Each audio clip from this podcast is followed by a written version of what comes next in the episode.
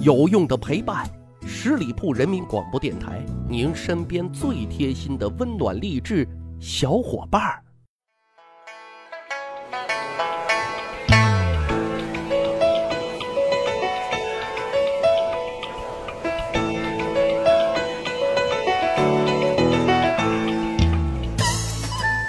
十里铺人民广播电台，趣吧历史，增长见识，密室趣谈。我是大汉。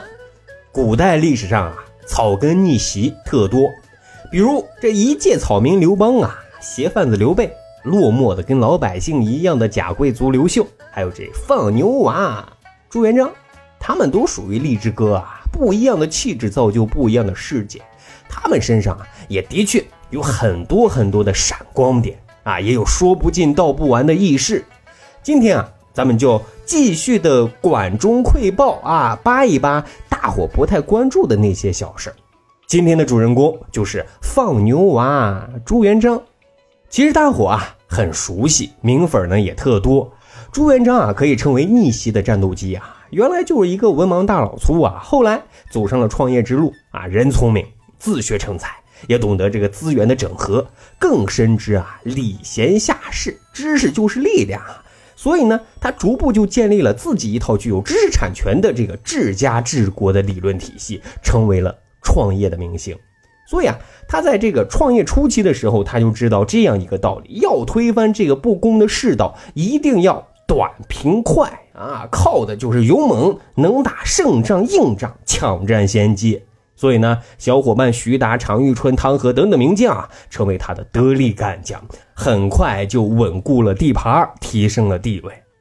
接下来呢，他的公司就要进一步扩大规模了啊，由量变要上升到质变了。这个时候，你光靠武力勇猛显然是不够了，更要有顶层设计、战略层面的研究。于是呢，李善长、刘伯温等智囊大咖就加盟了朱元璋的团队。公司的创新力、战斗力啊，不断的暴涨啊！在这个期间啊，马大脚给朱元璋就生下了儿子朱标，这呢可是一件大事事关千秋万代的大事啊！朱元璋为儿子的成长教育也很上心，经过慎重考虑，他做了两件事一个呢就是挑选了一个最厉害的武将当朱标的老师，让他学武啊！这老师呢。就后来的明朝开国第一名将徐达，第二件事就是要给他找一个高人学文，那这个更重要，因为朱元璋觉得自己啊是在马上打江山的，以后儿子和后代就不用打仗了，将来呢要用文治天下，所以呢这个人一定要慎重啊，更要选好。最终这个人选锁定在了一代鸿儒宋濂的身上。当时的宋濂虽然已经名满天下，但是呢，他看到了天下大乱啊，并不想出仕为官的。一个人呢，就跑到大山里给别人说自己去当道士去了啊。实际上，人家是在潜心研学，入山著书，写著作呢。朱元璋那会儿啊，公司实力虽然还比较强劲啊，发展势头也挺好，但毕竟啊。还没有上市敲钟呢，所以呢，虽然很想请宋濂先生加入自己的团队，但是啊，他还是没有能请动，级别显然在这个时候还是不够的。怎么办呢？大计不能变呀，孩子的教育不能耽误呀，他的江山还要千秋万代呢，请不来。好，那咱把儿子啊送过去。于是呢，朱元璋啊就亲自带着儿子朱标前去拜访宋濂先生。而且见面之后啊，就让朱标赶紧给宋濂磕头行拜师礼。那宋濂一看，这大 boss 亲自来了啊！更难能可贵的是，没有官架子，也没有以权压人，还让他儿子给自己行大礼。看来这是真心拜师来的。可是人家宋濂啊，治学特别严谨，心里想着：你这宝贝儿子搁我这儿，要是调皮捣蛋，我是轻不得也重不得呀。这可如何是好呢？于是呢，宋濂啊就巧妙地试探了朱元璋，说：“你儿子调皮不听话，如果拜我为师，我能给他拧拧螺丝、紧紧皮吗？” 这么一问啊，宋濂就知道朱元璋的诚意到底有多少了。朱元璋什么人？他当然知道，溺爱就等于谋杀。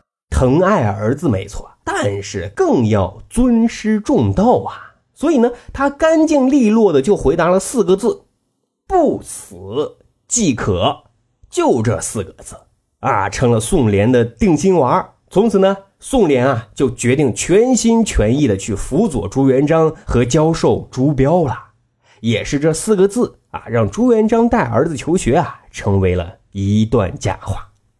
后来啊，宋濂的确是十分用心，在给朱标传道授业解惑啊。因为宋濂从小就受过苦，自己呢也经历过乱世，他知道盛世的繁荣，乱世的破败，战乱啊，只能给老百姓的生活更加的苦不堪言。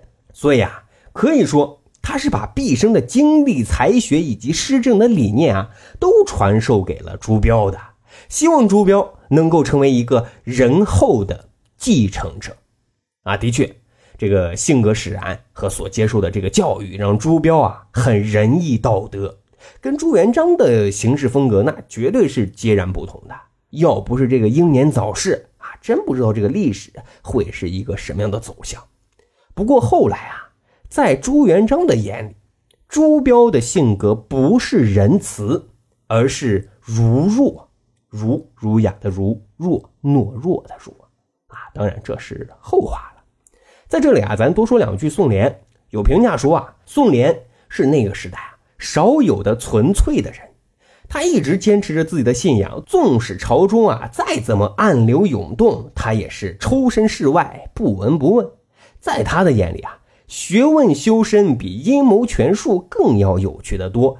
他懂得保持距离，小心翼翼的去呵护自己的洁白的羽翼，号令群臣，确实挺威风。但是遨游在书海才是他想要的。更难得的。是什么？他是这么想的，也是这么做的。但是啊，身处泥潭，想要洁身自好，也着实困难啊。后来呢，宋濂就是因为儿子啊被牵扯进了胡惟庸案啊，遭受了飞来横祸，他的。两个儿子呢都被处死了，连宋濂本人也都差点被逮捕入狱，一命呜呼了。多亏重情义的太子朱标和马皇后苦苦的恳求，朱元璋这才放下了他手中的屠刀啊。宋濂算是躲过一劫，但是这一遭遇啊，也让他心力憔悴呀。第二年就在夔州，永远的。闭上了眼睛。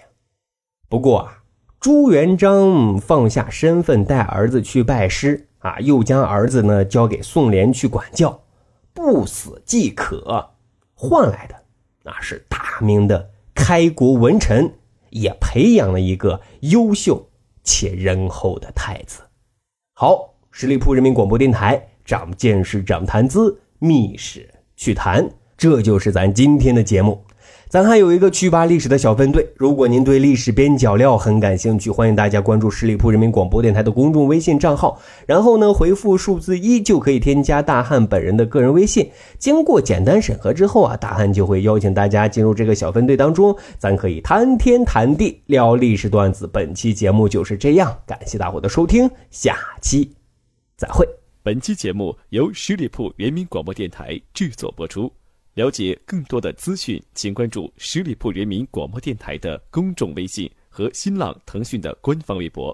感谢收听，我们明天再见。